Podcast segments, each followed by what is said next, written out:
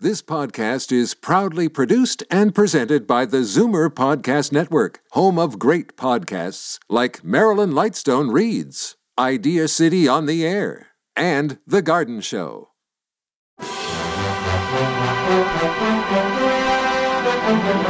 It's Zoomer Radio's Theater of the Mind with Frank Proctor. Open your mind as we fill your head with amazing thrills, chills, and laughs. Theater of the Mind. The best love programs from radio's golden age. Only on Zoomer Radio. Now, here is your master storyteller, Frank Proctor. Well, thank you and welcome to the show. We start tonight's entertainment with a visit with the Saint, played by Vincent Price. This episode, with the intriguing title Cupid and the Corpse, was first aired in 1950.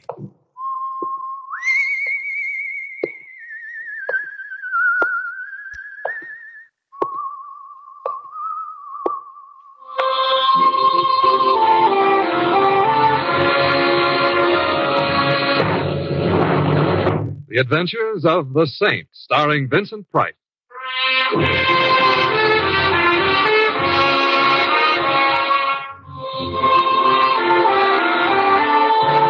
The Saint, based on characters created by Leslie Charteris and known to millions from books, magazines, and motion pictures. The Robin Hood of modern crime now comes transcribed to radio, starring Hollywood's brilliant and talented actor Vincent Price as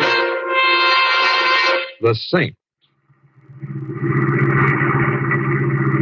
You know something, Simon, darling? Some things, Anne. Among them, the fact that you're a very disturbing person. Mm, perhaps that's my answer then. Answer to what, may I ask? Why you phoned me the moment I returned from Bermuda. I've been wondering why you're going to ply me with a football game, a dinner, and a play. Oh, why not just relax and enjoy I'd like to. it? Particularly when I remember that last evening we spent together in Bermuda. Before you had to fly back to the States on some nasty murder business or other. yes, that was quite an evening, wasn't it? Hmm. Quite. You know, you're very beautiful. I've always enjoyed your thinking so, Simon. Well, inasmuch as I have a tremendous distaste for murder interfering with moonlight, I now intend to take up where we left off. At a football game? Oh, well, it'll be a good game. As a matter of fact, it had better be. The trouble I had digging up tickets for it. well, here we are, Anne. My, how things have changed since I was in Bermuda. Imagine they're now holding football games in cigar stores instead of stadiums. This happens to be Tony Cartago's little establishment. There's an office inside where Tony conducts his main business, which consists of handling bets and scalping tickets. Oh, you do know the loveliest people, Simon. Uh, for which you should offer thanks. We couldn't get any seats to today's game otherwise. And Tony has a couple for us. Oh, Well, didn't your mother ever tell you that it's not polite to go running into people that way? I, I'm terribly sorry. I, I didn't see you. My apologies. Hmm, not bad. Nice manners, too. I wonder why she came tearing out of Tony's that way. well, if you're interested, Tony can probably tell you. I wonder where I've seen that girl before. Oh, it's some harpy's huddle, I imagine. Oh. Come on, let's go in. Ooh, someplace. I bet you couldn't buy cigars in here for love or money. Well, I'm not sucker enough to lay odds against that. Uh, the real business is conducted right in here. Hiya, Tony. I want you to meet. Simon. You better stand back in. My old grandmother would often say, Yikes. Yes, I see. He's been shot, hasn't I'm he? afraid so. He's still alive, though. Hey, Tony. Tony, who did it? Can you hear me, Tony? Who gunned you? No, I didn't. Duke, he knows. It's me, Tony. Templar. Who shot you? Don't know. Barnes effect. Brenda. Uh, uh, Oh, Simon, is he? He is. Well, there's nothing to do but call the police. Why, Simon, the saint calling in the police on a case? What's happened to you? It's very simple, Anne. I'm much more interested in the beautiful woman. Oh, thank you. You're welcome. Well, Why don't you call them? Oh, a visitor. Two visitors, darling, a man and a gun. That phone's getting kind of heavy, ain't it, mister? The phone? Oh, yes, yes. Come to think of it, it is kind of heavy at that. I'll take care of it for you. That's better.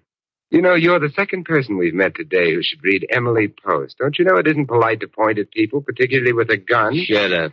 And it's also impolite to tell people. Shut up. Uh, you see what he means, darling. He wants you to shut up. Oh, is that it? Yeah. I wondered what he was driving at. That's very I'm fun. so glad you liked it. Though I have a better routine that goes like, give me that gun. Oh, you know, but it was making Simon!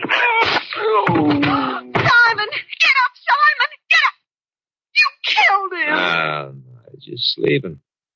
Maybe that gun over his head will learn him a thing or two. but you sh- And if you're smart, you won't kick up any fuss.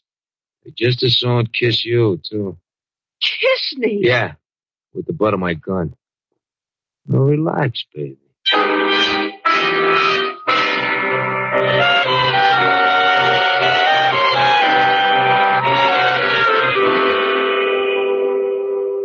Simon, wake up, Simon, wake up. Oh, Oh, come on, Simon, wake up. Let's leave a later call. Oh, Simon. All right, Anne. Hey, what goes on here? We're tied up. Yes. Pete thought we'd be more tractable that way. You know something? He's right. Where are we? How'd we get here? Uh, Pete, he's the guy who conked you, and a buddy of his named Louis brought us here. It's a warehouse of some kind. We're in one of the storage bins on the first floor. Oh, nice. Are we stored away for the winter? No. No, with a little luck, we'll be out of here in five minutes. Mistaken identity, Anne. I'm not Superman. And these ropes are pretty tight and strong. Darling, yours maybe, but mine aren't. I've had them loose enough to throw off for 15 minutes. I was just waiting for you to wake up. Oh, now don't tell me you're Superwoman. No. No, I owe it all to dear, sweet Louis. When I looked at him piteously out of my big blue eyes, he just couldn't tie me up too tightly. I worked myself free while you were sleeping soundly in the corner. Never again will I underestimate the persuasive powers of women. now see what you can do about getting me loose. All right. There's a little knife in my vest pocket that might help. Uh, this pocket? Right? Oh, be careful. I'm ticklish. Oh, I've got it.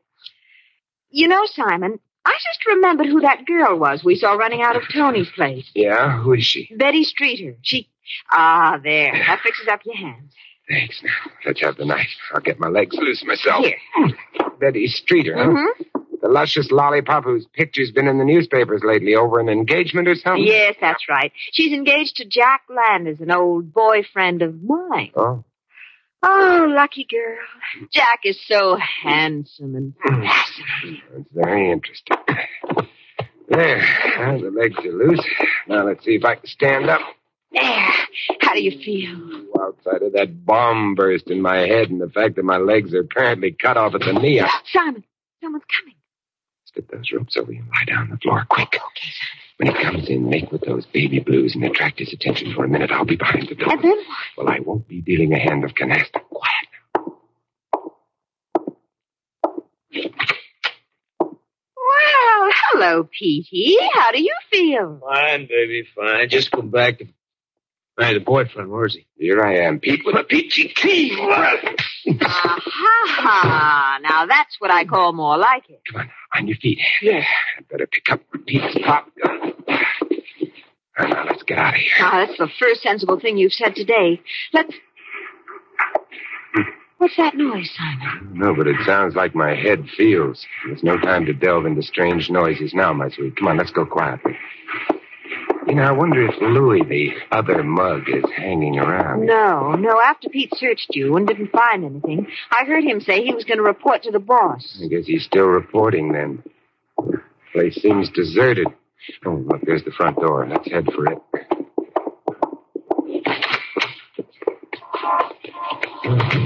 Well, oh, it's certainly nice to be out of there. Yeah. Hey, what was the name of that girl again? Ann? Girl? Oh, Betty Streeter. Why? Look at the sign on this building. Sign? Simon! It says Streeter's Warehouse. Yeah, that's what it says, doesn't it? Come on, Ann. Let's find out what this is all about. Uh, Simon, darling, I thought you were going to call the police. Ann, darling, that was before Petey hit me over the head with his gun barrel. Oh, I was afraid of that. Okay, what's our first stop? Well, First, we find ourselves a nice telephone directory May I ask why? to find out what street the streeters live on.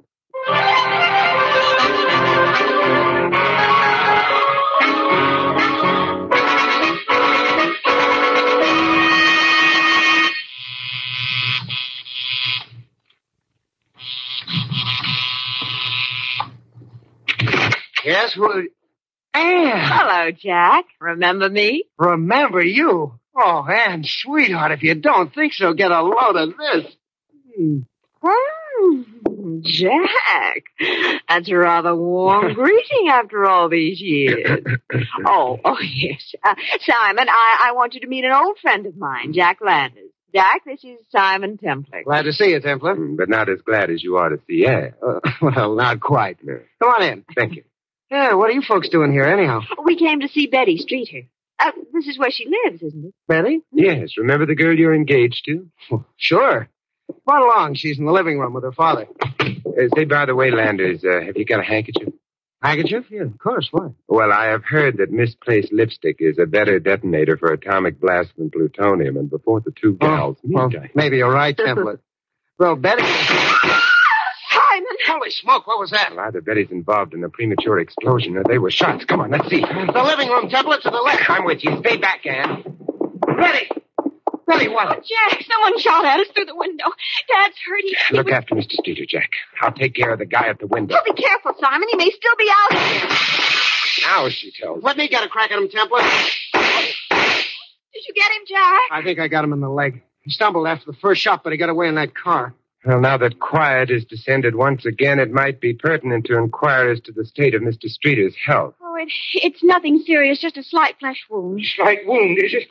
Feels like my whole dad blasted arm has been torn off. You any idea who was so interested in perforating the Streeter's skin, Mr. Streeter? I'll say I have. It was one of Dad, Dad, there's no need to talk like that now. Blasted Betty, there's no reason for me to hide things. That crook's been trying to chisel in on my warehouse business for over a year.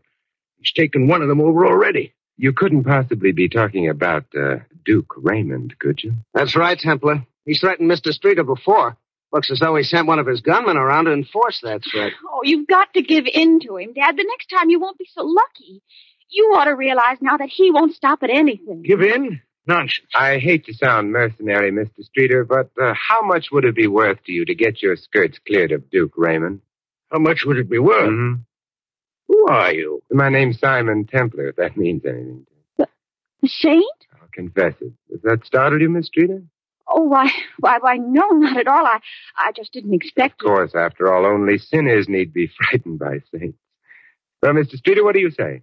Uh, All right, I'll make you an offer. $10,000 if you get Duke Raymond out of the way. Nothing if you don't. You've just made yourself a deal. Simon, you taking money for a case? Uh, juries award damages for broken hearts, Anne. And you have no idea how badly I feel about letting Cupid down.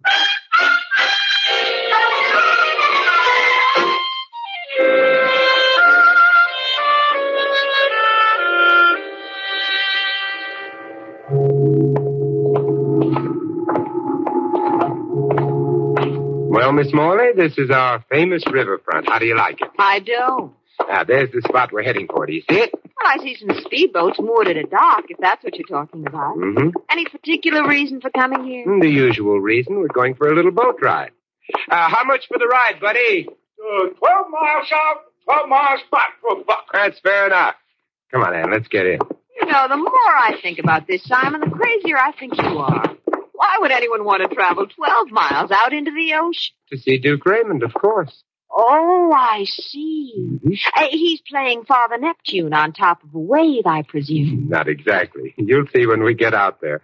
And I'll expect a great big apology for those words when we get back. You mean if you get back, don't you, Templar? Simon, Yeah, I see. That man's here again. Tell me, Petey, my friend, what are you doing here? You coming along for a ride? That's right. pal. Uh, you know, after paying a buck for 12 miles out and 12 miles back, I think I've got a right to be particular about the kind of company I have. Well, don't let it bother you, pal. This gun in my hand makes us equals. Besides, you better pay only half a buck.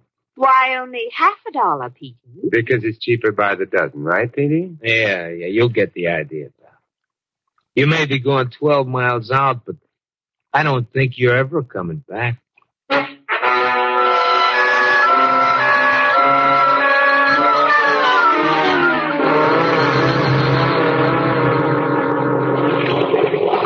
You know, Pete, this ride hasn't been very comfortable so far. That gun sticking in my back irritates. me. Yeah, too bad, isn't it? Uh, sympathetic soul, aren't you? Oh, well, the ride's nearly over. There's Duke Raymond up ahead. That's funny. I don't see anything but an old freighter out there. That's it, lady, the Black Deuce. The Black Deuce. Quaint name, isn't it? It's a quaint ship. Gambling is the specialty. And I always thought that was against the law. That's when you're 12 miles out and you're Duke Raymond, it isn't. You see, Simon, isn't that a cabin cruiser coming up behind us? yeah, it's coming up fast, too, and no lights on. I don't like that. Don't like it at all. Oh, don't worry, Pete. It's just pulling ahead of us. Yeah, Uh, I guess. Hey! Hey, what do you think you're doing? Simon, the boat's turned toward us. It's going to run into us. Look out! You're gonna ram us! You're gonna.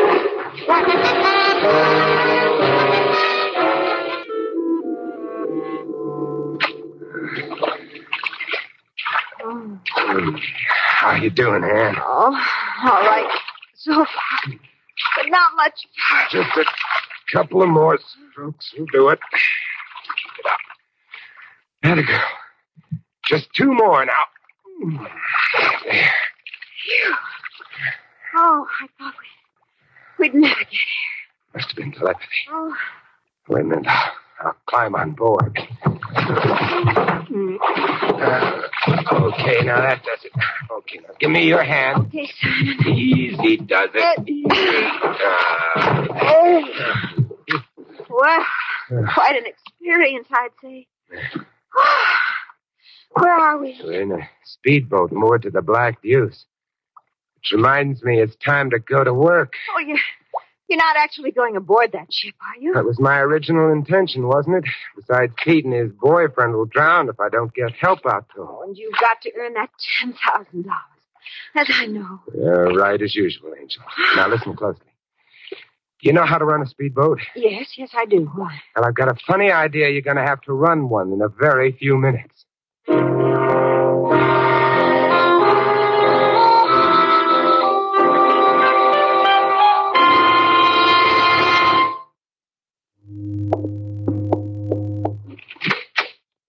I do. Who are you? I'm Simon Pemberton. The man Pete was supposed to bring in. Pardon the wet clothes, this damn sea air, you know. Where's Pete? The last time I saw him, he was hanging onto a wrecked speedboat a couple of hundred yards away. Hanging on to him. Come on, get down to Case's Templar. What's the racket? Uh, Duke, I've a funny hunch you're going to lay off Streeter's business. Am I? What makes you think so? A possible murder rap? Keep talking, Templar. Tony Cartega was bumped off. Why? You're so smart, you ought to know. Maybe I do. I'd guess it was because he knew too much about bonds. What? Yeah, you know, securities, negotiable ones with a lot of dough. Where'd you get that idea? From Tony. He talked before he died. He mentioned you and bonds. Tony always talked too much. You talk too much, too. Hmm, yeah, I'm beginning to get what you mean. I thought you would. You know, Duke, there you are, sitting behind that desk with a gun in your hand. I wonder. You wonder what? I wonder how you'd look with that desk on top of you. Too bad, Duke. You missed me. Sorry, I can't do the same. Ah, Oh. Imagine that. Duke Raymond sleeping during business hours. You'll never get ahead that way, old boy. Horatio Alger would positively frown upon you.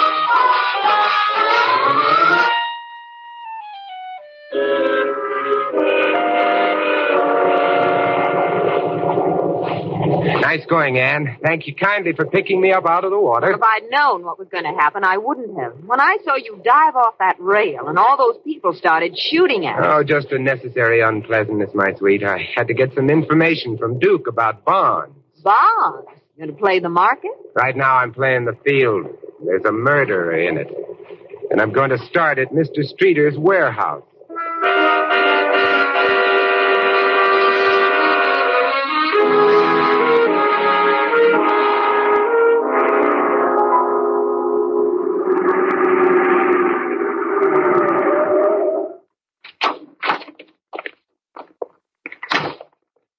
this way, Ann. That way. The warehouse is over to the left side. Sure, but we're going next door. And just what do you expect to find there, Sherlock? A Uh, printing press, of course. There, you see? The Travers Printing Company. Well, I see it, but I can't understand it. How did you know this place was here, and why look for a printer? Tony Cartega told me to look for one just before he died. And as for this place, you remember the thumping noise we heard as we were leaving the warehouse? Why, of course. It was made by a printing press. Sure, that's what I thought. Well, shall we go in? At this hour? But it's so dark, nobody'll be in there. Two facts that impress me no end. Now, let me see. I should have some keys in my pocket. Why bother? That door's already partially open. You're right.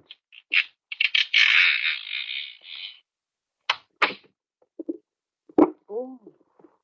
This is black as pitch in here. You can't risk a light until we're sure it's empty. There's a crack of light over there.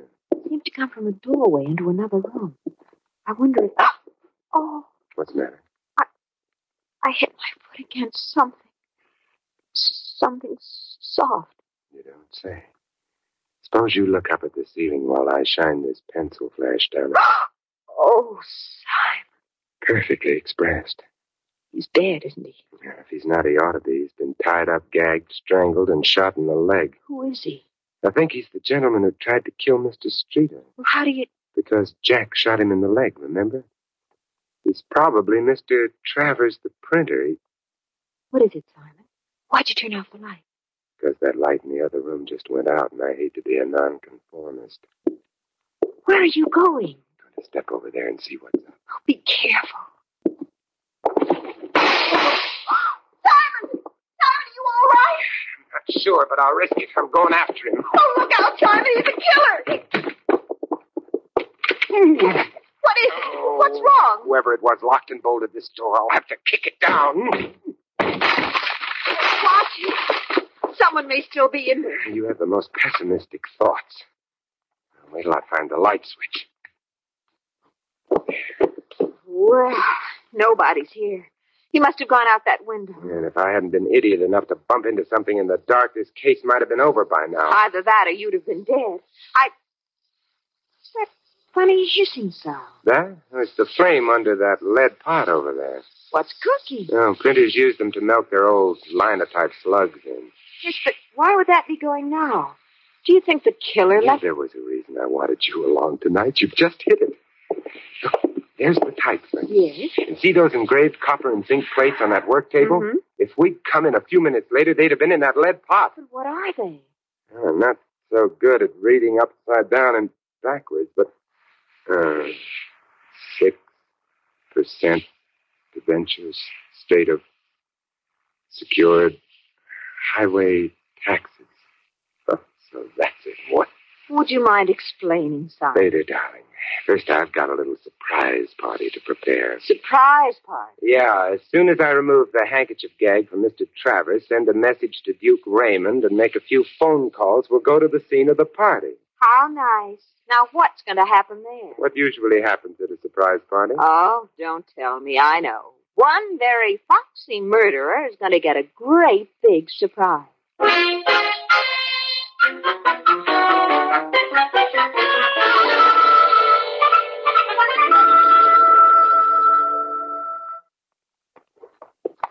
So the surprise party is going to be at Tony Cartago's place. Right you are, Ann. There it is now. What's going to happen, Simon? All I know is that you called a lot of people in a disguised voice and told them something about Bonds and Tony. Why? And if you look inside the cigar store, what do you see? Well, there's a light inside. Correct. That must mean one of the guests has arrived. Look quiet as we go in. I want to see if that's an early bird or a worm. Hmm, seems to be awfully busy looking for something. Let's help the poor soul find it. Hello, Betty. Oh, What's the matter, Betty? Looking for some bonds? Bonds? Uh, the ones you were called about this morning? Why, I don't know what you're talking about. That, Betty, that'll never do. However, I wasn't the one who called you this morning. How did you know about that? Hey, we join the party? Jack! Hello, dear. Templar, what's this all about? Hello, gentlemen. Nice of you to come, Mr. Streeter. Uh, Jack, I was just talking to Betty about that phone call of this morning. What did your caller say, Betty? Something about your father's life being endangered over some bonds and that you'd better get down here fast to save him? My life in danger? What kind of nonsense is that? It wasn't nonsense to Betty. She came down here all right. We walked in right after Betty left and found Tony Cartago dead. Now, just a minute. You're making a pretty dangerous accusation there, Templar. Happens to be true. Mr. Streeter, Duke Raymond forced you to sell him that warehouse next to the Travers Printing Company, didn't he? Yes. And it took a lot of force. He ruined the business by destroying merchandise, wrecking trucks, the usual racketeering methods. I had to sell to stop losing money. Maybe you better not talk so much, Streeter. Yeah. Maybe it won't be healthy. Well, well, well, more guests. Duke Raymond and T. Yeah, yeah, that's right, Templar. What gives here? Now, that's a rather silly question, Duke. You came here looking for bonds, didn't you? So your message was a frame, huh, chum? Only in a manner of speaking, chum. Someone in this room owed you money from gambling, didn't they, Duke? And promised to pay in negotiable securities to be left until called for here at Tony Cartago's. It's your story, Templar. Keep talking. But when Pete came to pick up the bonds for you, they were missing, and Tony was dead. It's lucky for you, too. If you tried to sell those bonds, you'd have been arrested. They were forgeries. Phonies? You sure about that? I know it, and I can prove it. Surprise, surprise, surprise. What do you think of your gambling friend now, Duke? The dirty double crosser. With all that dough in the family, too. A low down rat is gonna get. No, you don't, Duke. Stop right there. Simon, he's got a gun. Jan, I was thinking the same thing. Jack. Oh, no, Jack, not you. Pretty sharp, aren't you, Templar? Got it all figured out. Oh, I've been known to get around Landers. Anyway, it was rather obvious. Particularly after you kissed Anne. After he kissed me. What did that have to do with it? Well, you see, Anne. I got something to say first. You- you- Oh, Simon. He's dead. Yes, good old Pete. He never missed. There, there, my dear. Thanks for keeping him busy while I went for my gun, Templar. Oh, think nothing of it, Pete. And to show my appreciation here. What? What's the big idea, Now, Ah, Duke, let's not be hasty, shall we? I've got a gun, too, the one I borrowed from you aboard your ship. Get on the phone, Ann. Call the police. You bet, Simon, right away. As for you, Mr. Streeter, get out your checkbook. The amount is 10000 payable to your favorite charity. Your friend Duke Raymond won't bother you again for a long, long time.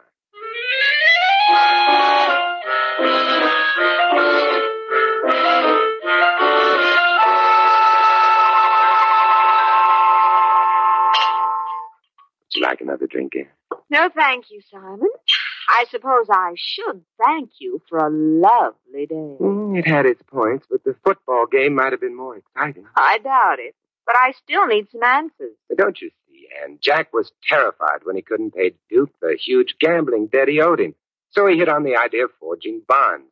He had Travers print them. But I still don't understand why he killed Travis. He had to make sure that Travers wouldn't talk. So when Jack went to the print shop to destroy the evidence of the forged plates, he destroyed Travers too. Yes, but why was Tony killed? Tony held the bonds for Duke. But when he discovered they were forged, he called the streeter home. Yes. Betty got the message and hurried down to see what it was all about. She thought Tony was talking about her father. And Jack was there, overheard the conversation, and beat her to Tony. Right.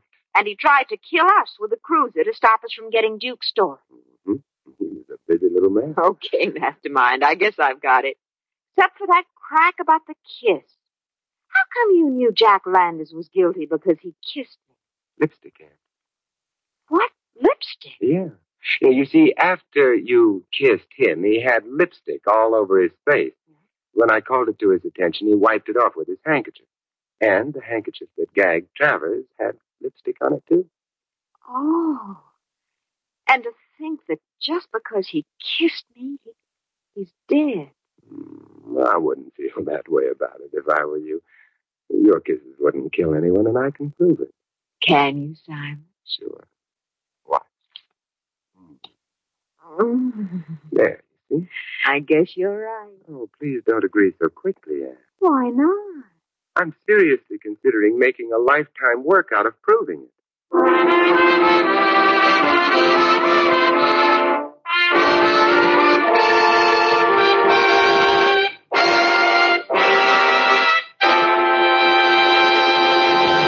You've been listening to another transcribed adventure of the saint, the Robin Hood of modern crime. Now here's our star, Vincent Price. Ladies and gentlemen, In tonight's cast, you heard Shirley Mitchell, Barbara Eiler, Jack Moyles, Tom Brown, Edmund McDonald, and Anthony Barrett.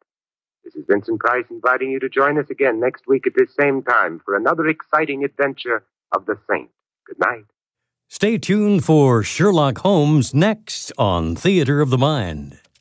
You're listening to Theater of the Mind on Zoomer Radio, AM 740 and 96.7 FM in downtown Toronto.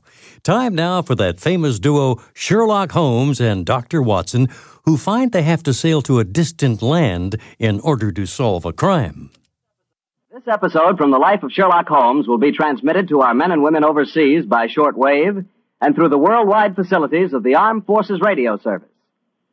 Petri Wine brings you Basil Rathbone and Nigel Bruce in the new adventures of Sherlock Holmes.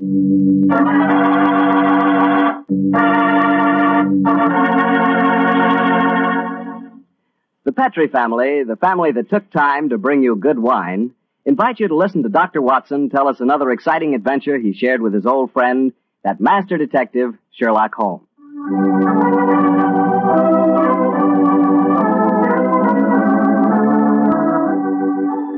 And now let's keep our appointment with the good Dr. Watson. Good evening, Doctor. Good evening, Mr. Bartell. Uh, come over here and join me by the fire. I didn't think it was cold enough for a fire tonight, Doctor. Oh, I suppose it isn't really, but there was one late, so I just couldn't resist putting a match to it. Fire's a good accompaniment to storytelling, anyway. Uh, yes, my boy, a fire and a glass of port. Uh, care to join me in one? Thanks, Doctor. So, um, you're going to tell us a sea story tonight. Yes, Mr. Bartell, the whole adventure took place aboard a small steamer as it plowed through the stormy seas of the Indian Ocean. Uh, here's your glass, my boy. Thanks. And uh, what were you and the great Sherlock Holmes doing on the Indian Ocean, may We're I on ask? our way to Calcutta to solve the case of the vanishing elephant of Parvati-Pur. Oh, yes, the story you told us a few weeks ago. That's quite right, my boy. It's in the summer of 1894 that we left Liverpool aboard the steamship Lucifer. It wasn't a large ship, and as both the uh, Mediterranean and the Red Sea proved somewhat, shall we say, unfriendly, I may tell you the first part of the voyage was quite unpleasant. In fact, until we left Aden, I'd spent most of the time in my cabin. I'm not much of a sailor, you know. However, as we headed eastward towards Colombo, the weather cleared up a bit, and I came on deck and joined home. I remember on the second night out of Aden, we paced the decks together. The stars above us twinkled, the promise of a bright tomorrow. And the faint tinkle of a piano being played in the passenger lounge formed a perfect setting for an evening stroll. It only seems like yesterday that Holmes said. Watson, it's good to see you on your feet again. Yes, it's good to be on 'em, Holmes. It's been a miserable trip for me so far. The captain told me tonight that we can expect good weather between here and Caravati, our next port of call. I thought Colombo was the next stop. And where is Cavaravati, whatever you call it? Anyway, I never heard of the place. It's a tiny island in the Indian Ocean. It's a British protectorate. Those are the only facts I was able to glean from the encyclopedia in the ship's Did you library. ask the captain why we're stopping there? No, no, I didn't. Um, as we're traveling incognito, I felt it wiser not to ask too many questions. I find this incognito business something of a strain. Every time a steward calls me Mr. Hamish, I can't think who on earth he's talking to. Ah, whereas I find myself answering to Mr. Mycroft almost automatically. By the way, old chap, now that you're going to mix with the ship's passengers, I suggest that you adopt a Scotch accent. It would seem more appropriate for a Mr. Hamish, and I don't want anyone aboard to suspect our true identity. Oh, I'll do my best, but I must say, Holmes, I think you're being unnecessarily mysterious. Possibly I've been influenced by reading too many of your rather florid stories of our adventures together. My stories are not florid. They're all perfectly true. Oh, don't be angry with me, old chap. Don't be angry, please. By the way, uh, we're. Um, you'll be interested to know that I've uh, unearthed a little mystery aboard this I boat. trust you to do that. Where is she? I mean, what is it? Oh, you observe that suite of cabins on the bridge deck above us? Yeah? What about them? Well, I've been watching them during uh, my nightly strolls for the past two weeks. The suite is occupied, and uh, yet the blinds are never raised. And I've never seen meals taken in there. I presume, therefore, that it must contain a private galley and a cook. I don't see anything mysterious about that. It's probably occupied by some wealthy invalid. Well, possibly, possibly. Another interesting fact is that the occupants are not uh, entered on the ship's passenger list. It all sounds very mysterious. There's probably a perfectly simple explanation for it. In any case, you must save your energies for the problem that awaits us in India. You're Mr. Mycroft now, remember that. I will, Mr. Hamish. Uh, Mr. Mycroft? Uh, yes, Mr. Hamish? Would you care to join me for a wee drop of brandy in the smoking room? Mr. Hamish, I shall be delighted.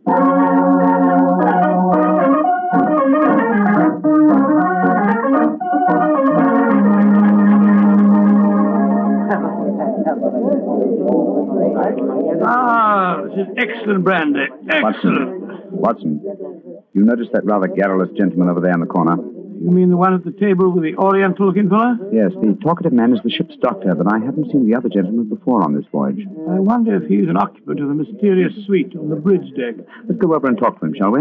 And remember the accent, Mr. Hamish.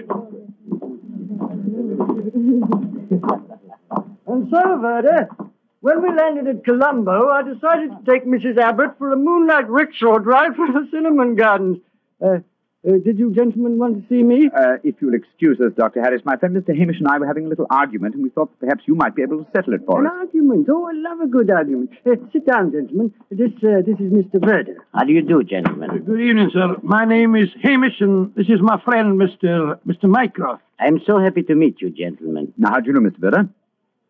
Ah, now, gentlemen, uh, tell me what you're arguing about. I love a good argument. Uh, you see, it, it wasn't exactly an argument. My friend Mr. Hamish insists that the Suez Canal was built by a Dutchman in 1870. I'm convinced that it was built by de Lesseps, a Frenchman, in 1869. We, uh, we thought you'd know. you flatter me. I'm only a ship's doctor, not an historian. Uh, Ask Verder. He probably knows. Uh, can you settle the question for us, sir?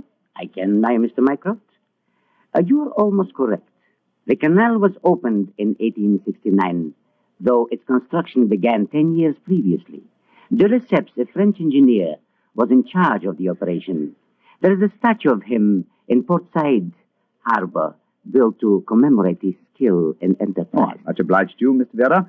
Uh, Hamish, I think that I win my bet. Aye, Mycroft, I'm afraid you do, if you're sure of your facts, Mr. Verner. Uh, I'm sufficiently sure of them, Mr. Hamish, to venture a small wager myself. No, no, no. I think I'll not make any more bets on the subject, thank you. Uh, well, gentlemen, if you will excuse me, I shall return to my cabin now. Oh, don't go. No, no, no, don't go, sir. You'll make us feel as if we'd driven you away. Oh, not at all, Mr. Hamish.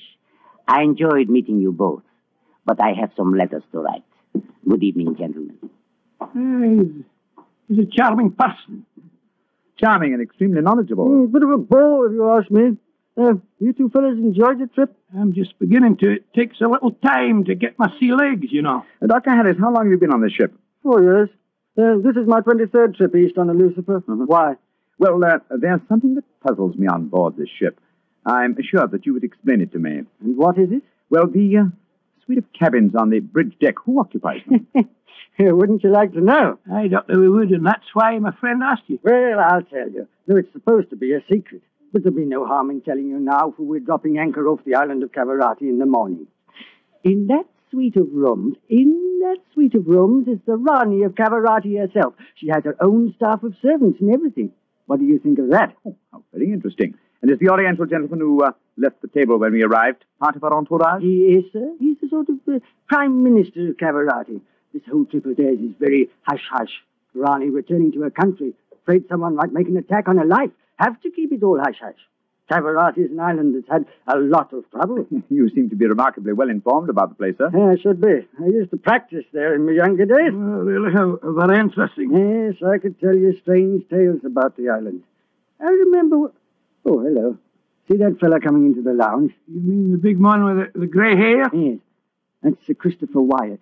Owns all the tea plantations on Cavarati. He's a dull fella, but I'll call him over. Uh, Wyatt, come over and join us.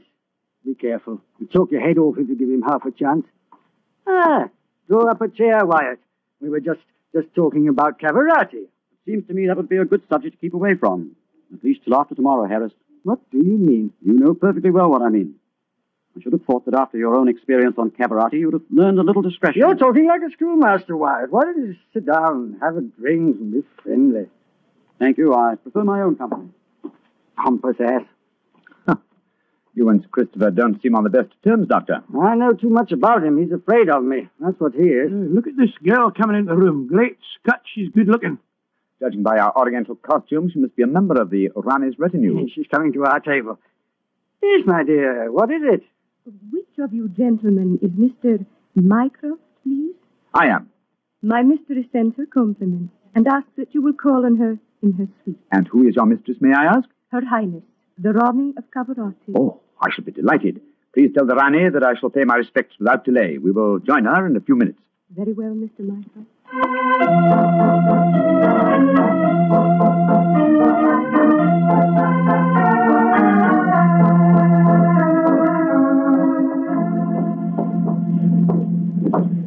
You know, Holmes, this is pretty exciting. The girl that just brought us the message was a stunning creature.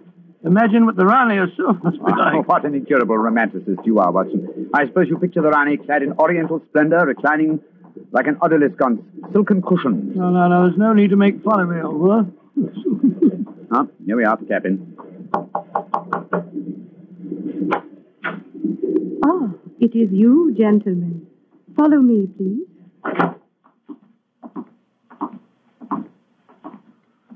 Come in. Her Highness, the Rani of Cavarati. All right, Regina, you can off it. Yes, Your Highness. Well, me lads, don't look so startled. Come in and sit down. Your Highness, I. Uh, What's the matter? What's the matter? Don't I fit into your picture of a Ronnie? What did you expect? A slant-eyed beauty with a veil and big hips? Well, I've got the big hips, all right. Uh, Your Highness, um, oh, I- never what? mind, Your Highness. Sit yourselves down and talk free and easy like. I may as well begin by telling you that I know who you both are. Mr. Sherlock Holmes and Dr. Watson. Oh, dear me. Now, I've seen you in the good old days in London, you know. Uh, may I ask if our visit is purely a social one, or are you in need of uh, professional advice? Uh, Oh, a little of both, Mr. Holmes, a little of both. And we'll start off with being social.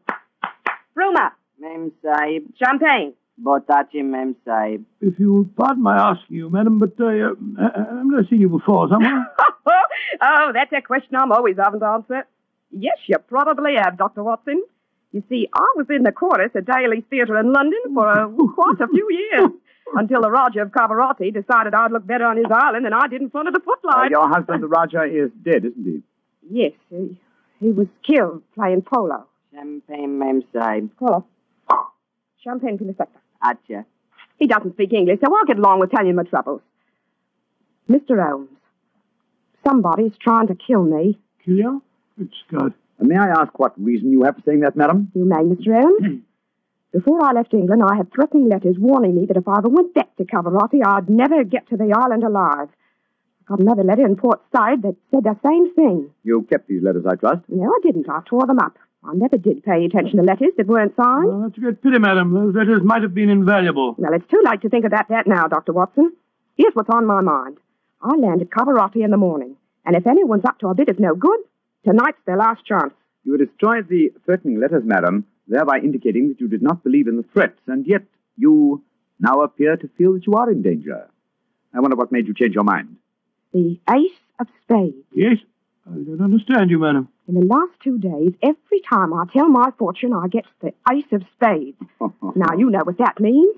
Death. Oh, come now, madam. If you'll pardon my saying so, that's a very childish superstition. Well, the cards have never lied to me yet. Oh, you can laugh at it if you like, but I know. well, you mind if I ask you a few questions? Anything you like, Mr. Holmes, fire away. How long is it since you were in Cabarati? Mm, About 18 months. We were in England when my husband died, and I couldn't face the idea of going back to that island alone. In three months ago, Verda, oh, he's the chief minister of Cavarati. Yes, yes, yes, madam. We met him for a moment in the lounge. Oh, not well. long ago. Verda came over to England to persuade me it was my duty as the Ronnie to go back. I see. As far as you know, have you any enemies among the passengers on board the ship? Oh, that's an odd one to answer, Mr. Holmes. But I can tell you right here in my suite there's someone who doesn't like me. A girl, Raduna, the one that brought you my message. She was in love with a Roger herself. I know she hates me, even though she did stay with me in England after my husband died. Hmm, How about Ferda, your minister? Oh, he's all right. My husband thought the world of him, and he's been wonderful to me. he came from Cavarati recently, you say, to persuade you to return there. That's right, Mr. Holmes. Well, Bruma seems to be all right after drinking that champagne, so it'll be safe for us to have some now. Champagne omlog table? Botachi, Ma'am Sahib. Well, I've been burning with curiosity to know why you gave him a glass of champagne a few minutes ago, and yet we didn't have any. Well, surely that's obvious, Watson. Mm-hmm. Uh, Fulmer is the official poison taster, isn't he, madam? That's right, Mr. Holmes. He tastes everything I eat or drink before I do. And if it doesn't affect him, then I know it's safe. Berta brought him over to England when he came to fetch me. On the island of Cavarati, poisoning's quite an hobby, you know. There were uh, two people in the smoking room tonight who seem to know quite a lot about your island. The ship's doctor, a rather garrulous gentleman by the name of Harris, and Sir Christopher Wyatt, who owns tea plantations on the island. Do you know either of them, madam? I should say I do, both of them. Dr. Harris isn't any good. He was on the island for a bit, but he got into some kind of trouble, and my husband had him thrown out. Mm, And how about Sir Christopher Wyatt? Oh, Chris is all right. I saw quite a bit of him in London after my husband's death. As a matter of fact, well, if I weren't going back to Cabarati, I, I don't think he'd be on the boat at all. He hasn't been there for over five years, ever since he had a row with my husband over the wages he paid the native labor. It seemed to me that several people aboard this boat have a personal interest in the island of Cavarati. Interests that might uh, be influenced by your death. That's what I was going to say, madam. I think we should uh, keep an eye on you. Oh, that's just what I was hoping you'd say, Doctor. You see, I'm giving a bit of a supper party tonight. All the people we've been talking about have been invited. And I thought, well, I thought if you two were to be here, perhaps you'd be on the lookout for any, any funny business. How about it? Well, of course we'll come. Well, we're home. I think it might be a good idea, though I would suggest that we retain our incognitos as Mr. Hamish and uh, Mr. Mycroft. Well, whatever you say, Mr. Holmes. And now, let's have that champagne.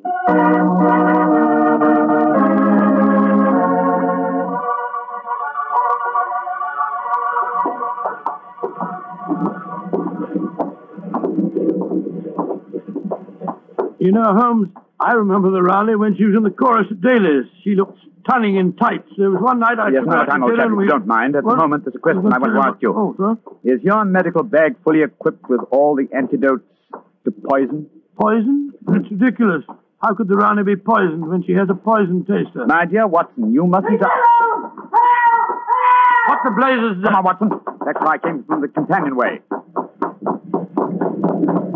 There are two figures struggling by the rail there. Good heavens! One of them pushed the other down the companionway.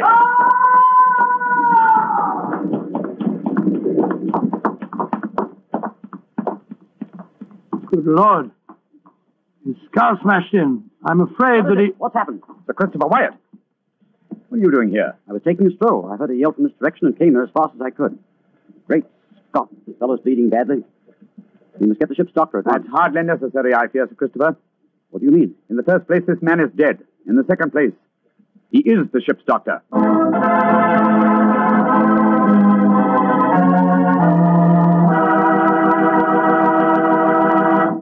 We'll hear the rest of Dr. Watson's story in just a second, so I'm just going to ask you to do one thing for me. Well, I should say for yourself. Tomorrow night, if you're having meat or any meat dish for dinner, why not open up a bottle of Petri California Burgundy? That wonderful, rich, red Petri Burgundy will turn your dinner into a real feast. You see if it doesn't. Because there's nothing like a good wine with good food. And I know your family gets good food, and I know that Petri Burgundy is a good wine. In fact, it's a perfect mealtime wine. Try it and see. And now, Dr. Watson, tell us what happened next. Y- You said you found the ship's doctor dead at the foot of the companionway? Yes, Mr. Bartell. His neck had been broken instantly. Imagine there was a good deal of excitement aboard. No, my boy, as a matter of fact, there wasn't. We managed to get the body back to its cabin without attracting attention. Holmes, after revealing his true identity, was able to persuade the captain to hush up the killing until after the Raleigh's party had taken place. Well, he didn't want to scare the murderer, I guess. W- what happened next, Doctor? Holmes and I returned to our cabin to dress for the party. Holmes, I remember, was in a state of suppressed excitement. He spoke quietly and deliberately. Watson, surely it's obvious why the doctor was murdered. Well, it isn't obvious to me. It's elementary, my dear fellow. You are planning a subtle murder by poison. How wise to remove the one man who might save the victim's life, a doctor. Oh, you keep harping on poisoning. It seems to me that to be the last way a murderer would try to dispose of the Rani. Everything she touches is first tested by the poison tester. Exactly. That's why I call it a subtle murder attempt. Didn't you notice the physical attributes of Pruma, the poison tester? Uh, which in particular, Well, Holmes? His unusually glossy hair, his remarkably clear complexion, his plump figure. Look here. Just tell me one thing, will you? What's that? I presume that in your medical bag you have a supply of magnesia. Naturally. Do you also have hydrated ferric oxide? Yes, I do. Splendid. Then be off to the party. Hmm, Funny things to take to a party, I must say. That's true, my dear fellow, but I'm afraid that this party may not prove as convivial as the Rani thinks.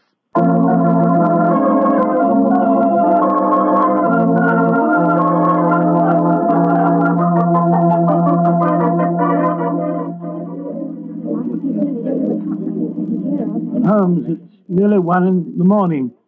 Everything seems to be going splendidly. It seems to be, Watson, but keep your eyes on the Rani. Yes, I have been. The poison testers tested everything that passed her lips. Uh, we, Dot and Doris, to you, Sir Christopher. Uh, you having a good time? Yes, indeed. Thank you, Mr. Hamish. How about you, Mr. Mycroft? Oh, the Rani's a perfect hostess. Who could help having a good time? I don't think that girl Regina should be here, though. I don't want to be pompous, but after all, she's only a glorified servant. Ah, possibly the laws of etiquette are not so strict in Ca- Cavarati as they are in London, Sir Christopher. Oh, perhaps you're right. But I don't trust the girl. There's something shifty about her. I've told the Rani more than once. Oh, well, I suppose it's none of my business. I think I'll try and persuade the Rani to sing us one of her old songs. No, Mm. he doesn't trust Raduna, and I don't trust him. I don't think it was an accident that we found him near the body of Dr. Harris. Here comes Vera. I trust you gentlemen are enjoying yourselves. Very much, Mr. Vera, thank you. I imagine you must be excited at the prospect of returning to Caravati. I am, Mr. Mycroft.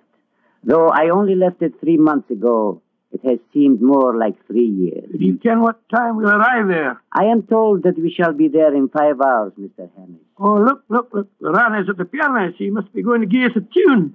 yes, let's move a little closer, shall we? Chris here has asked me to sing something. Yep, my voice isn't what it used to be, and don't I know it. But me spirit's the same, and that's enough to put a number over. So hold tight, boys. Here we go. My sweetheart's the man in the moon. I'm going to marry him soon. It would fill me with bliss just to give him one kiss, but I know that a dozen I never would miss. I'll go up in a great big Oh. Great Scott, she... Quick, Watson, your medical bag. I'll lock the door. Right, your Holmes. Bring some water, please. Help me. Oh, please, help me. What is the matter? Don't be frightened, madam. I'll take care of you. Thirsty. Give me water. Oh, such pain. I... All the symptoms of arsenic poisoning. Now I know why Holmes asked me for heavy and magnesia and ferric oxide. Do something for me, doctor. I'm dying. Don't worry, Your Highness. You're not going to die.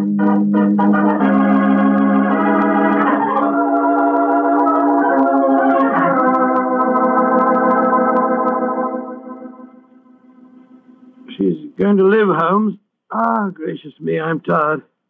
It's touch and go there for a while, though. Well done, Watson, old chap. Well done. Now that she's out of danger, why can't we all go back to our cabins? It's nearly dawn, and we've been locked in here since one o'clock. You've no right to do this, you know. Possibly not, Sir Christopher, but there's a murderer in this cabin, and I don't intend to let him escape. Mr. Holmes, what happened? How could I have been poisoned when Fromer tasted everything first? Why wasn't he poisoned? For a very simple reason, Your Highness. The murderer has been conditioning Fromer for over a year. What, what do you mean? He's been feeding him gradually increasing doses of arsenic until he has finally become immune to the poison. Great God, I never thought of that. Homer's glossy hair, his complexion, and stout figure are all typical of a person who consumes arsenic regularly. But who could have done it? Only one person had the opportunity. Well, tell us who that person no, is. No, not you, Sir Christopher, not you. For you haven't been on the island for years, whereas Frumer returned from Karabati but three months ago. Raduna has also been in London with her mistress for the past 18 months, remember? The answer is obvious. You did it, Verda. You brought the taster over when you came to fetch me. You'd prepared him for the year beforehand. Of course I did. No white runner will ever rule over Cavarati. And you murdered Dr. Harris. Equally true. Mr. Holmes, give me the key to the door, please. Oh, yeah. oh no. What? Do not come near me. Oh. Please throw it on the floor. Do not hesitate. You see this revolver? I should have no compunction in using it, I assure you. How do you expect to escape, Vera? The key, please. Thank you. You'll never get away with this murder, you devil. But I shall. We are now in the harbor of Cavarati. I shall swim ashore and arrange your welcome, my dear Rane. Turn your backs, please. Turn them. Thank you. Goodbye. He's gone. Come on, Watson. After him. You, you have your revolver, Watson? Yes, but I didn't get a chance to draw it. He had me covered. Well, draw it now, old fellow. Aim for a leg or an arm and don't hesitate to shoot. There he is, up on the lifeboat. He's climbing up on the rail. Where is he? Where did he go? Out there on the rail above us, madam. He's going to dive. Give me that revolver, Dr. Watson, quick. That's it. Come down off there, Verger. Hold. Maitland, keep out of my Ah! affairs. There he goes. He's dived. Madam, you shot to kill. Of course I did, Mr. Owens. Remember that we're now in Cavarati waters, and that I, though I may not look like it at the moment, I am still the Ronnie of Cavarati.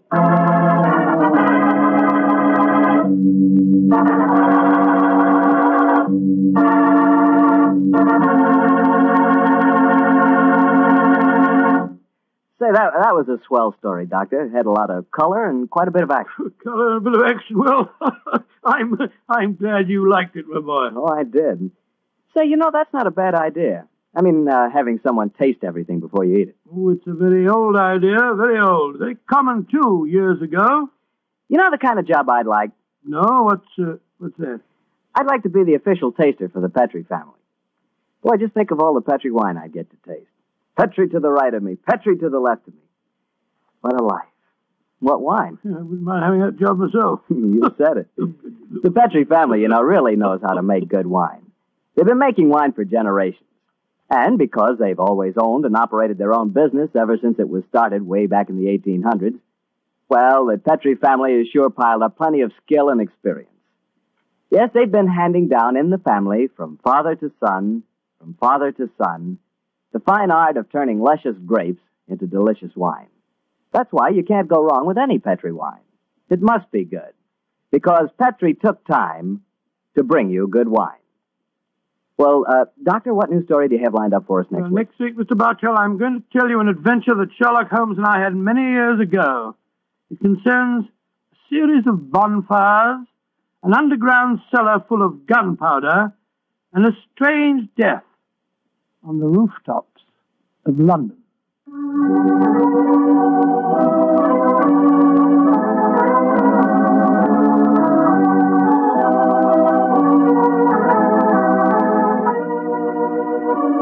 Tonight's Sherlock Holmes adventure is written by Dennis Green and Anthony Boucher and was suggested by an incident in the Sir Arthur Conan Doyle story, The Adventure of the Mazarin Stone.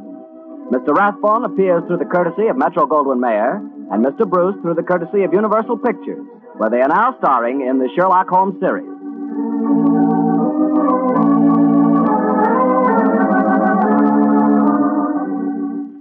The Petri Wine Company of San Francisco, California, invites you to tune in again next week, same time, same station.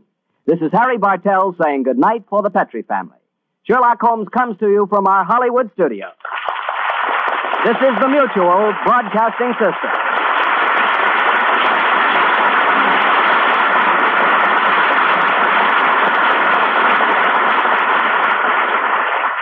Thank you very much for listening. Tomorrow night, it's Richard Diamond, followed by yours truly, Johnny Dollar. Thanks to Joel Schoenwell for technical support. The executive producer of Theater of the Mind is Moses Neimer. I'm Frank Proctor. Have a great evening. This podcast is proudly produced and presented by the Zoomer Podcast Network, home of great podcasts like Marilyn Lightstone Reads, Idea City on the Air, and The Garden Show.